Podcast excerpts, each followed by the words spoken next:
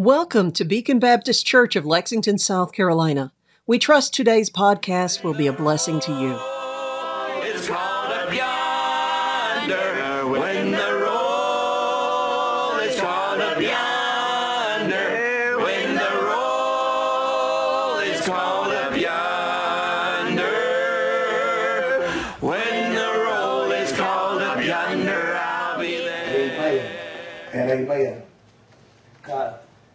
Look at this text this morning, there is no doubt really the situation that's taking place in our text.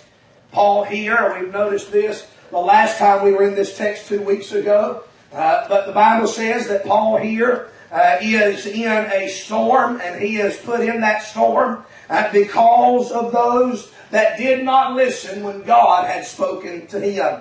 Paul is on this ship as a prisoner of, as a, as a prisoner. He's a prisoner and he is being sent to Rome. He is standing here on this ship with certain other prisoners, verse number one says. And so he's on this uh, ship because it was God's will for him to be there. God allowed him, uh, commissioned him to preach the gospel. Paul was allowed by God to share the gospel to a particular group of people to make his life a life of sharing the gospel with those who need to be saved. And no doubt, by the way, that ought to be our life. Amen. Yeah, right. That ought to be our ministry. That ought to be our existence, sharing the truth of God with those who don't have it. Amen. So Paul's been commissioned by God, and that is what he's doing here. And God's will put him on this boat. And yes, he was a prisoner, but God allowed that to happen. And I believe one of the reasons why God allowed that to happen is so he could give this word of counsel that we find here in Acts chapter number 27. As Paul gives the word of counsel that we find in verse number 10,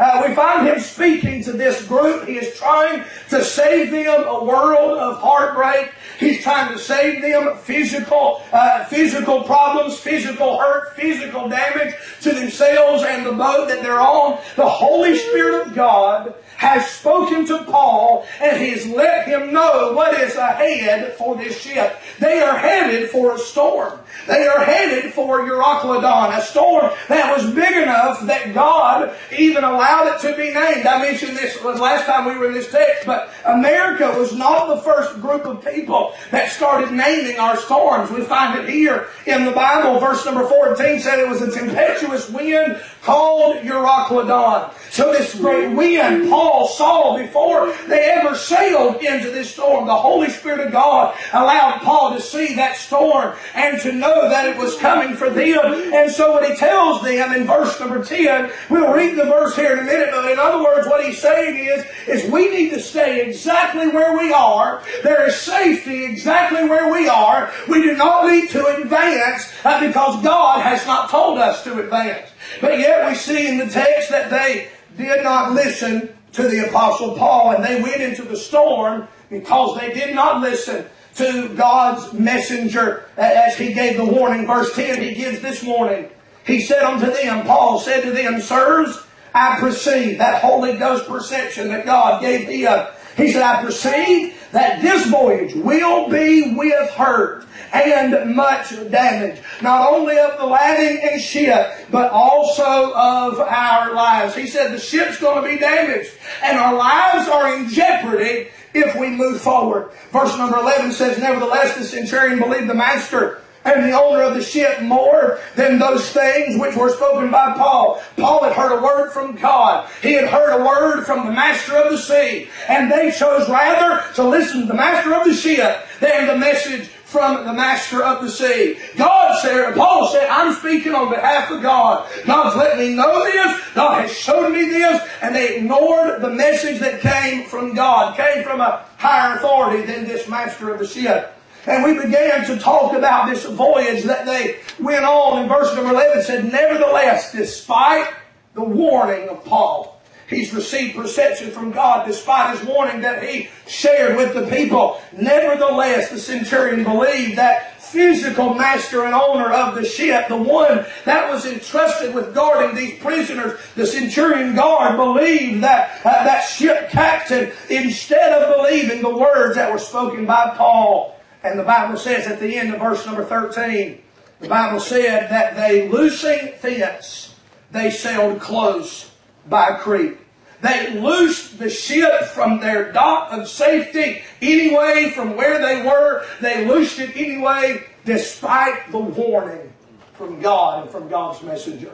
And by the way, I'll just say this. I believe that's happening all over our nation today. Yes. And all around the world. Right. We have a list back there on the wall of 30, 39 missionaries. If you got that prayer list, we have 39 missionaries that we support. You know what they're doing all around the world, not just here in America. I'm standing here in Lexington, South Carolina, preaching a message of warning from the Word of God. But we've got mess- we've got we've got messengers, missionaries all over the world that are declaring God's message of warning. They're preaching the gospel because people are headed to hell. They are preaching the truth of the Bible, teaching the Bible, discipling people in the things of God because people need to know how to live their life and not to destroy the life and the testimony that God has given them even after salvation. That they're instructing people on what God's will is, what God's view is, what God's opinion is on situations according to the Word of God. And when you do that, you are entrusting, you are committing that truth to somebody else. Right. They're responsible for it. Yes. But th- those missionaries and this preacher cannot force what we preach on our people. I can't make you obey what I'm preaching. All I can do is give it to you and entrust you with it and preach it from this pulpit to you and hope that you will listen to what is said. It's not because my opinion has anything with it. It's not because you listen to me because I'm somebody. I'm absolutely nobody. And by the way, if we be all be honest with ourselves, we're nobody. Right. Amen. Right. I thank God that Jesus Christ, the true somebody, came into this world to do something that saved a whole bunch of nobodies. Amen. Amen. To take us somewhere one Yes. of these days. Amen. I'm thankful for that. But I, you don't have to listen to me because I'm anybody. I'm made out. I, I came from the same dust that you were created from. Amen. I, you know, I, I'm the I'm made of the same flesh you are. I'm not anybody just because I put a tie on and I'm the pastor of this church. That title doesn't make me somebody. I do believe it makes me some. It makes me a preacher that you ought to listen to. Amen. And it makes me an authority in your life in this church. Right. But I'm not nobody you have to listen to because of who I am. But guess what? You do have to listen to God because of who He is. Amen. Yes, sir. Amen. Yes, sir. Paul's not speaking on behalf of himself. He said, I perceive. And by the way, that perception can only come from God. He cannot know the future unless God revealed it to him. He said, I perceive that this voyage will be with hurt and with much damage. And he told him that. And then what did he do? He entrusted it with him. You can be hurt if you want to. You can go through the storm if you want to. You can face the damage if you want to. But I'm warning you and I'm giving you the opportunity to save yourself from a world of hurt. Amen. Amen. Don't get mad when some preacher tells you that you're headed. Uh, when some preacher tells you you're headed uh, for a very down a very dark, very uh, very wrong road. That is, they preach to you the Bible. Right. Amen. You can get mad at me if I come up to you and I tell you something and I'm ugly about it. But when I'm preaching the Word of God to you, and I'm preaching it right out of these black words and the red words of this King James Bible, you can't get mad at me. I'm just a messenger. Amen. Right. I'm just the mailman delivering the mail. Amen. Paul was the mailman. He was delivering the mail. And they chose to go on their voyage anyway outside of the will and away from the counsel of God Almighty. And so we see this here that they went on a voluntary voyage, a, a, a voyage of their own choosing outside of the will of God. And that's what we've been preaching on, a voyage that's voluntary. I gave you some words of introduction two Sunday mornings ago. We continued with the, the first thought uh, about this voyage on Sunday night, how it is a deceptive voyage. The Bible says in the text that they listened uh, to the master and the owner of the ship more than they did those things which were spoken by Paul. Why would they do that? Because he was supposed to be an expert of the seas. They listened to man's words more than they did God's man, the preacher's word, because what they saw physically made sense. They just heard that Paul said, I, this is what I perceive. This is what, this is what God has told me. You know, the rest of the world, you know, it looks at us like we're crazy because we say we talk to God. That's right. Yes, sir. Amen. You're right. I think about the, and I, I'm not getting political this morning, I'm just saying, uh, it was all over the news how uh, uh, many on the left made fun of our vice president for this. this they said, they said, I understand. They, they said, I understand them saying them talking to God. That's what the liberals said. But he said, our, pre- our, our vice president has mental issues because he says God speaks to him. Made, made, fun, made fun of him all over the national, national news because he said that not only does he speak to God in prayer, but God has spoken to him. And you and I know God speaks to us through his word. Yes, God speaks to us through the Spirit of God. Amen. I'm glad to know. I, I don't know what his audible voice sounds like, but I can tell you this. When God speaks to me, I can tell you it's him. Yes, sir. Amen. I'm glad to know that. That's right. Amen. Amen. I was listening to Brother Joe Logan preach this morning, and he was talking about some things and, rejoicing that, that God has spoken to him and how clear that voice is when God speaks to him. And that was my first thought this morning. I said, man, if the news got a hold of that statement, God speaks to me. And, and he, he had to comment, he said, raise your hand if you thank God that God has spoken to you. And I said, if they could turn that camera around, the whole news and have that whole congregation and say that is a bunch of nuts at Tabernacle Baptist Church. Amen. No, that's not a bunch of nuts. That's just a bunch of saved people. Amen. Know the Lord and have a relationship with the Lord. Yeah. What kind of relationship is it if you can't just speak to that person, but also have them speak to you? One of the reasons why I know I have a relationship with my wife is not because I speak at her and speak to her all the time, but she speaks back. That's part of our relationship. Amen.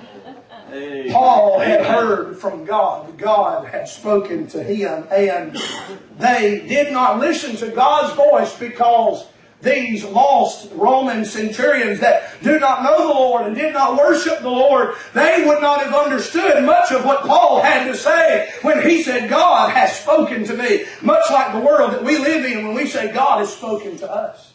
They would much rather they would much rather make decisions based on what they see, or rather what they do not see. They say, "Well, this man that is that is that, that is piloting this ship, the man that is at the helm of this ship, he knows what the seas are like. He has made a life of sailing on the seas, and if he, the Bible said in verse number twelve that he advised them to depart." He gave his advice based on what he saw in that place, in that moment, without knowing what was to come. And they said, well, if this expert will advise us, then we'll listen to him instead of God's man. By the way, the world has a lot of advice for you. Amen. The world has a lot of things that they say is right for you. But what you need to do is hear the, is listen to the one that truly knows what's right for you, and that's God Almighty. Amen. Right. Can I remind you what Proverbs 14, 12 says? For the proverb, the writer of this proverb said, There is a way which seemeth right unto man, but the end thereof are the ways of death. You know why they didn't die? We may look at this in coming weeks. You know why they physically didn't die? He said here, he said that they uh, that they, they would be with hurt and much damage, not only of the landing and ship, but also of our lives. He's telling them you could lose your life. You know why? You read in this chapter they didn't? Mercy. Right. Right. God had mercy on them, even though they chose to willfully go against what God said because they were deceived.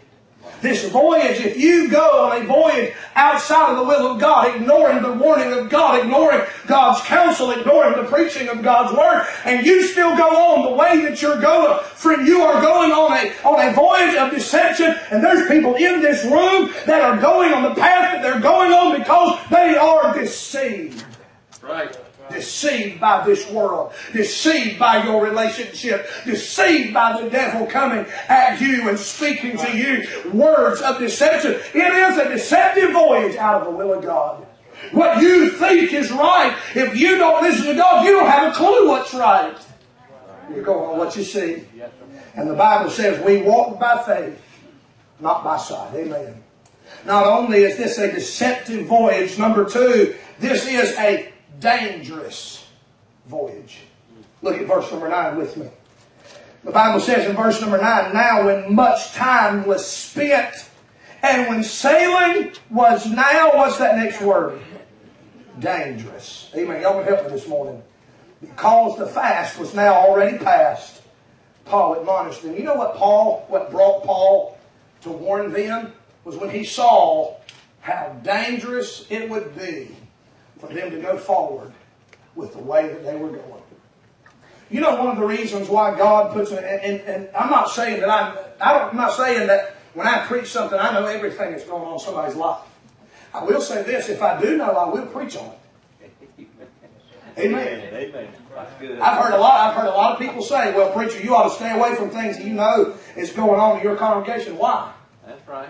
So I can be I can be someone who knows somebody is headed down a wrong road and not warn them. What what kind of not just a preacher, but what kind of man would I be? What kind of Christian would I be if I knew somebody was headed down somewhere that was that would hurt them and was destructive for them and it wasn't right and not even care enough to tell them? The Chances are, if you are facing it and it's going on in your life, chances are I probably need to bring it to the pulpit because there might be two or three others in here that are going through the same thing you are. Right. Amen. There's times I preach on things and I don't know it's in your life.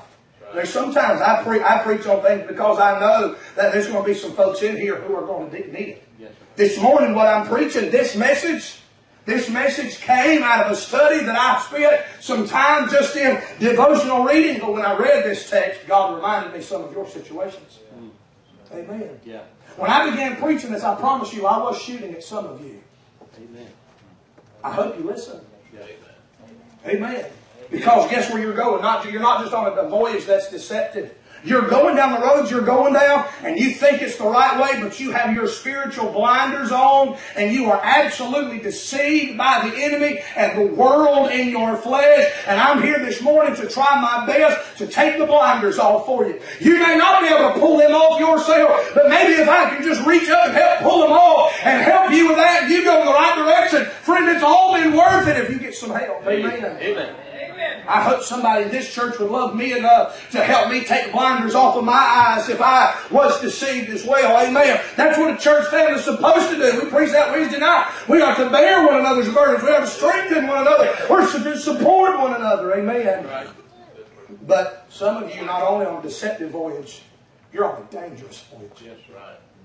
You may not even realize how dangerous it is. These people in this text did not realize how dangerous just that one decision of saying, oh, what does that preacher know? What does Paul know? We don't know him. He's a prisoner anyway. We're not going to listen to him. I'm going to make my own choice. I'm going to chart my own course. Yeah. They didn't even realize how dangerous it was. I promise you, when they begin in verse number 14 to begin to sail upon that tempestuous wind, they began to sail upon that storm, and that they began to realize that we are in a mess. I bet you every one of them would have wished that they could have went back just a few moments before and said, when that preacher told us what he perceived from God, I wish I would have listened. We would not be here. We would be safely where we were before. Yes, it would. There would still be those winds where they were, but at least they weren't sailing towards something greater than where they were. There was safety where there was. There's danger where they're headed. And for some of you, there's danger where you're headed. Yes, sir. Amen. Good preaching, brother. There's danger where you are, and there's, da- there's danger where the course of your life will take you if you'll stay exactly where you are in your relationship with the Lord. It is a dangerous voyage. Think about this. Number one, I'd like to say that it is that it's danger. This the danger of this voyage is testified in our text. Notice what the Bible says there in verse number nine again. He said, "And when sailing was now dangerous." The Bible said, God said, uh, when, by the way, when we, you read something in the Bible, yes, the book of Acts was written by Luke, but Luke may have been the penman, but Luke was not the author. Amen. That's right. Right. Amen. Yes, sir. Paul, Luke was the instrument that held the pen that wrote these words, but he was not the author. The Bible said that Peter wrote to us in his epistle, he said, Holy men of God wrote as they were moved by the Spirit of God. As they began to put that pen to that paper, it was the Spirit of God that took a hold of their hand and moved Amen. them as they wrote the scriptures. The, Luke is the penman, but the Holy Ghost of God, God Himself, is the author. And guess what God said? He said sailing was dangerous then. Yes, he did. God said that it was dangerous. God's word said, God testified to the fact that it was dangerous for them to sail. And by the way, when God says something is dangerous, then you can rest assured it's dangerous. Right. Amen. This voyage should remind us of the voyage that we're on in life. There's times along the course of our life where God will send us truth. You have the choice to receive it and dwell in safety or reject it and go toward the danger. He said sailing was dangerous. Amen. God said, God says for those who ignore His word and the counsel of those to declare His word that it is very dangerous. Can I say this this morning, please? I want to beg you, please, do not sail away when God says stay. You don't need to go any further until God directs the motion of your life. Let me tell you, when I was coming here as the pastor of this church, I'd already pastored for a little while in Maryland, and I was in an in-between spot. God called us home, and we were we were in an in-between. I, I didn't I didn't have a ministry. I, I mean, I was a called preacher, but I didn't have a ministry I was a part of every week. I didn't preach Sunday morning, Sunday night, and Wednesday night. I was back. Uh, I was I really was in a place that I wasn't even in as a young preacher. Uh, when I was when I was a young preacher, uh, before I started pastoring, I'm still a young preacher, but before I started pastoring, if you put it that way, I know all of y'all, when I say that, y'all just like, yeah, right. 26 today. So, yeah, I'm still young, at least for a little while. Amen. I've heard that old is always 20 years older than what you are, so I guess I'll be all right for the rest of my life. Amen. And, uh, amen. My wife has been telling me all day how old I'm getting. Because she told me this morning, she said, I'll always be younger than you. You know that, right? Amen. And uh, so I'll be, an, I'll be an old man for the rest of my life, but I'll still feel young. Amen. Uh, I, had, a, I had a preacher friend of mine one time. He he was preaching. I want to get back to where I was. Let me just chase this rabbit real quick. I had a preacher friend of mine. Y'all, y'all will meet him in July. Uh, by, by, the name of Brother Josh Montgomery, great preacher. And he pastors in North Carolina. That was the day I listened to him preach. He had a real bad head cold and uh, he was still trying to preach through it. And uh, so he was coughing and hacking and, and, all of that while he was preaching, not hacking because he was preaching, just hacking because he was sick. And uh, he told him, he said, he said, I know, he said, I, he said, I know I sound horrible, but he said, at least I look good. Praise the Lord. so, uh, amen. Amen. But before, before I thought that was good. Amen. I told somebody about White the other day. I said, man, he sounds terrible, but he still looks good because he looks like his dad. Amen. Amen. I'm just playing. He looks a lot like his mom, but that's why he looks good. Praise the Lord. But before I came here, I was in a place, we were in a place where I was, I was never in even before I started pastoring. Before I started pastoring, I preached somewhere every week. Uh, I had a nursing home ministry. I preached two times on Sunday morning before our Sunday morning service started at 11 every single week. Some every fifth Sunday, three times a week. Three times a Sunday, three times that Sunday in that nursing home ministry that I that I uh, had for five years before I started pastoring. Uh, I preached revivals, I preached meetings, I preached, preached youth meetings, I was preached in jails, I preached all the time. I had opportunities, people giving me opportunities to places to preach and places to travel and preach and different things. And so I, I preached all the time before I started pastoring. I followed God, went to that church and uh, pastored there for six months and had the issues that we had there. We came home following the leadership of the Lord, and I was in an in I was in an in between place. I had never I had never been there before.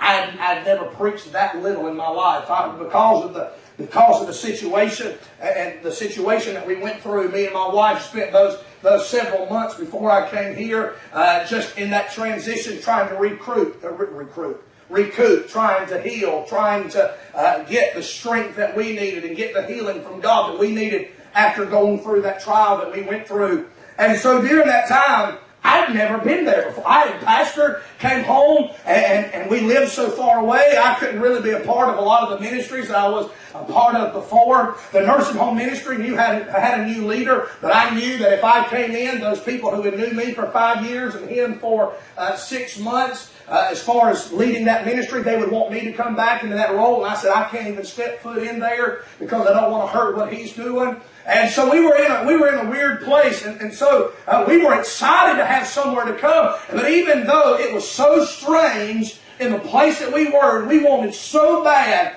uh, to pa- I wanted so bad to pastor again and to have a church again and to, to have that ministry that I love. And by the way, I'm doing this not because I have to. God has called me to do this, but I'm doing this because I'm enjoying every minute of it. Amen. Amen. And this is what I wanted to do. This is what I love to do. This is what God called me to do and equipped me uh, to do. But I wanted that for with everything in me. I wanted to pastor again. But when this church came calling, I promise you, I did not jump just because of what it, what it looked like.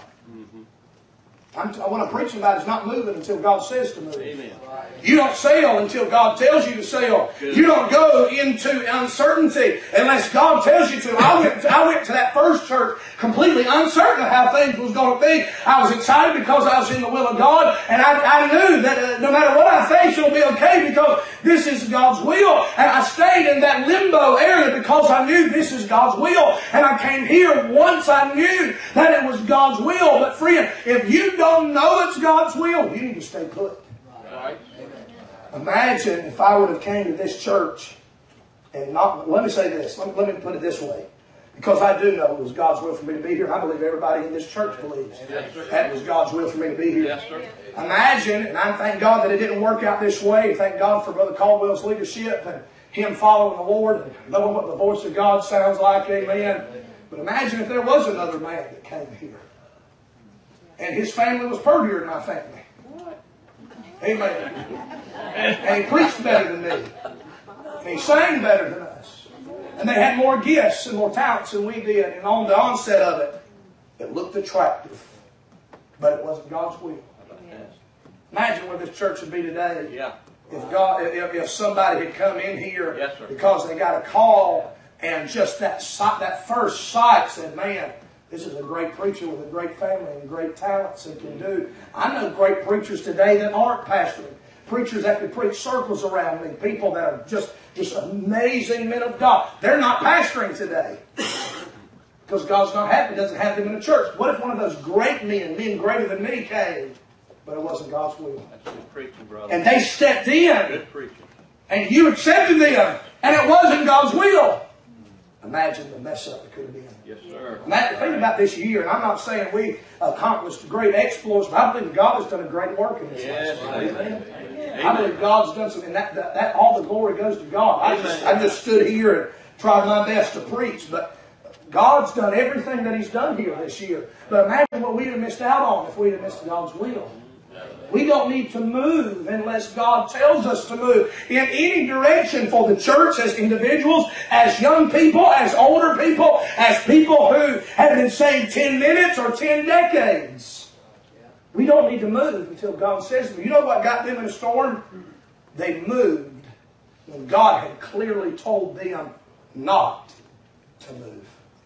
I don't believe that God's going to, I don't believe when God, when it comes time to making a decision for His will, I don't believe God's going to be silent in the matter. I don't believe God's going to leave you to yourself when you really need to know which direction He'd have for you to go. And, and there are times you're praying, God, what will you have me do? And it seems like God's not saying anything. If it seems like God's not saying anything, then it could be that He's not saying anything, and you don't to move until He does. But imagine, I mean, I understand someone that makes a mistake because they, they got ahead of the will of God. I've seen that happen, okay? I have seen that happen. But there's a different parallel when you are trying to do what you know is right uh, in, in that in between when you haven't heard anything. I understand that mistake, but it's a completely different ballgame God has spoken and He has said no and you've turned it into a yes. Amen. I think there's a lot of people that do that. Yeah. That's dangerous ground, friend. Yes. You to choose to willingly, voluntarily chose to choose to go against what God says, to go against God's will when He has clearly declared it is not my will for you to go any further in this for you. It's not it was not God's will for them to move, and they went anyway. That is dangerous. Right. I pray that nobody in this church will enter into the dangerous waters of a voluntary voyage out of the will of God. It is dangerous because it is testified in our text as dangerous. It's dangerous seen in the testimony of our text. But I believe also its, its danger is testified, it, its danger is testified in our time. Not just in our text, but in our time. Think about the days that we're living in. Right. You want to talk about danger, a dangerous voyage? Determining is this God's will? Is this not God's will? Am I going to follow God or follow self in this day? These days are already dangerous without you adding disobedience to it. Can I remind you what the Bible says about the last days? Look, look with me, please, at 2 Timothy chapter number 3. 2 Timothy chapter number 3. I'll mention these things and we'll be done this morning. I'm going to take my time with this series Yes, sir. because I believe we need this. Amen. I'm telling, I, I, I'm, I'm almost tempted to not stop preaching this until I see the results that God wants us to see. Amen. We'll pray. You pray for me that God will give us wisdom on that. Second Timothy chapter number three, in verse number one, the Bible says, "This know also." Man, what powerful words already. Yes, sir. He said, "You need to know and be assured of this. This know also that in the last days perilous times shall come."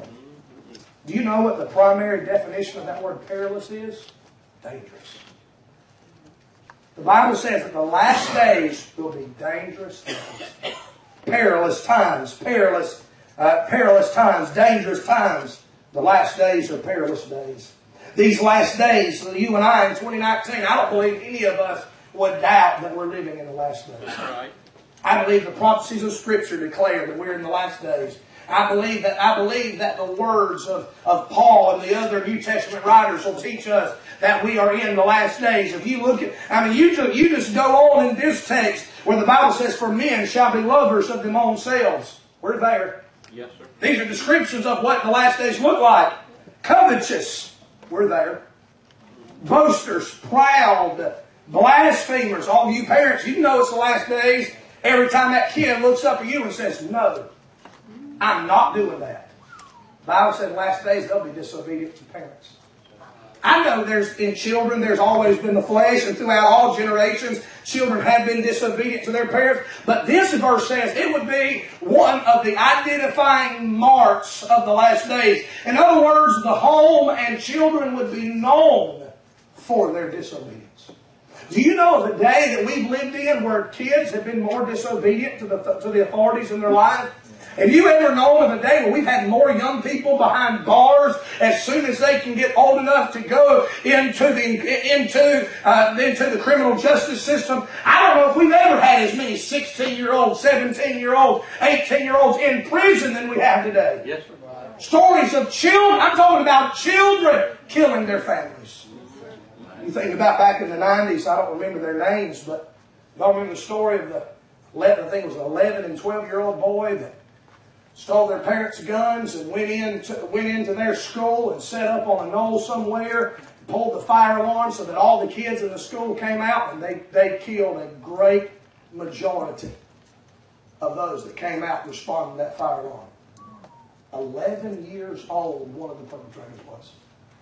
In jail for the rest of their life as an 11 year old. Disobedient, ungodly. Ide- young people identified by having, uh, having a rebellion against the authorities in their life. Disobedient to parents, unthankful. I don't believe we li- we've ever lived in a more unthankful day. Amen.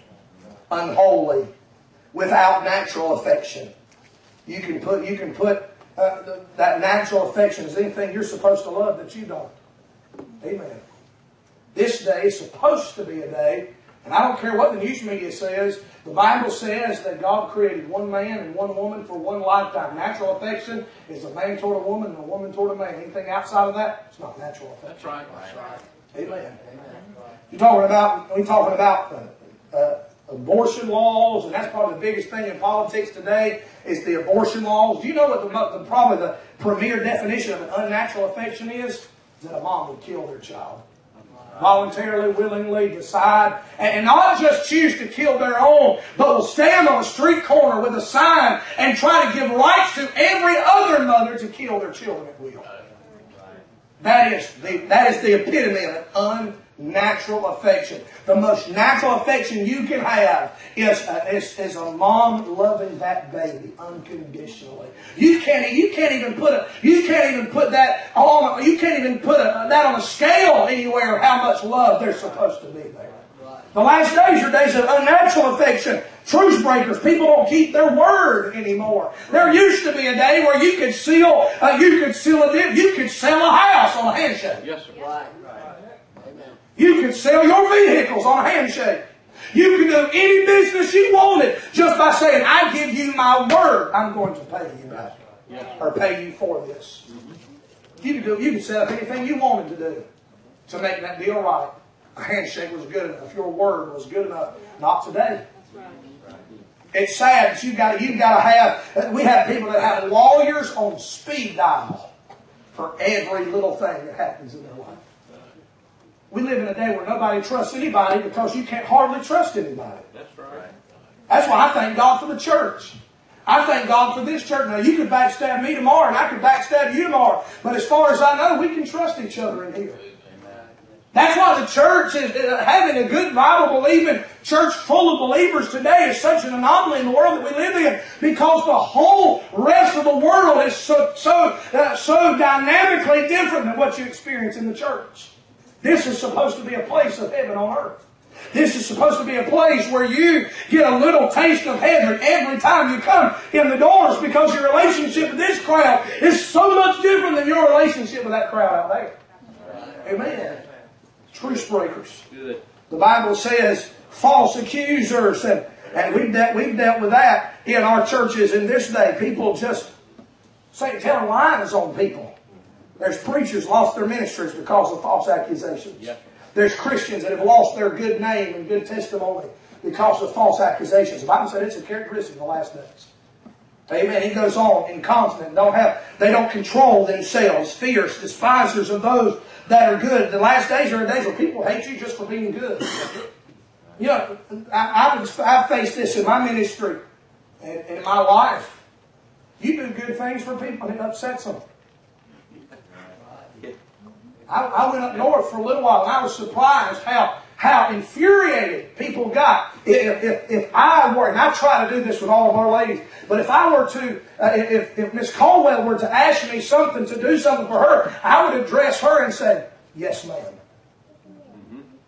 When I was up there, you know how that infuriated those people that we talked to? Somebody said something to me and I said, yes ma'am, yes sir, no sir. I'm talking about, I had men holler at me, don't call me sir. That's something that's a good thing. Yeah. How can you get mad at me for respecting you, Yeah. honoring you, speaking lovingly toward you, giving you, I'm humbling myself, giving you a position of honor? People hate this. It's a characteristic of the last days. Yes, sir. Hating things that are good. Yes, sir.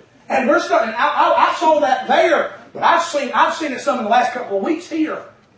I was amazed that here in South Carolina, even in the Buffalo, the Bible got people who are adapting that.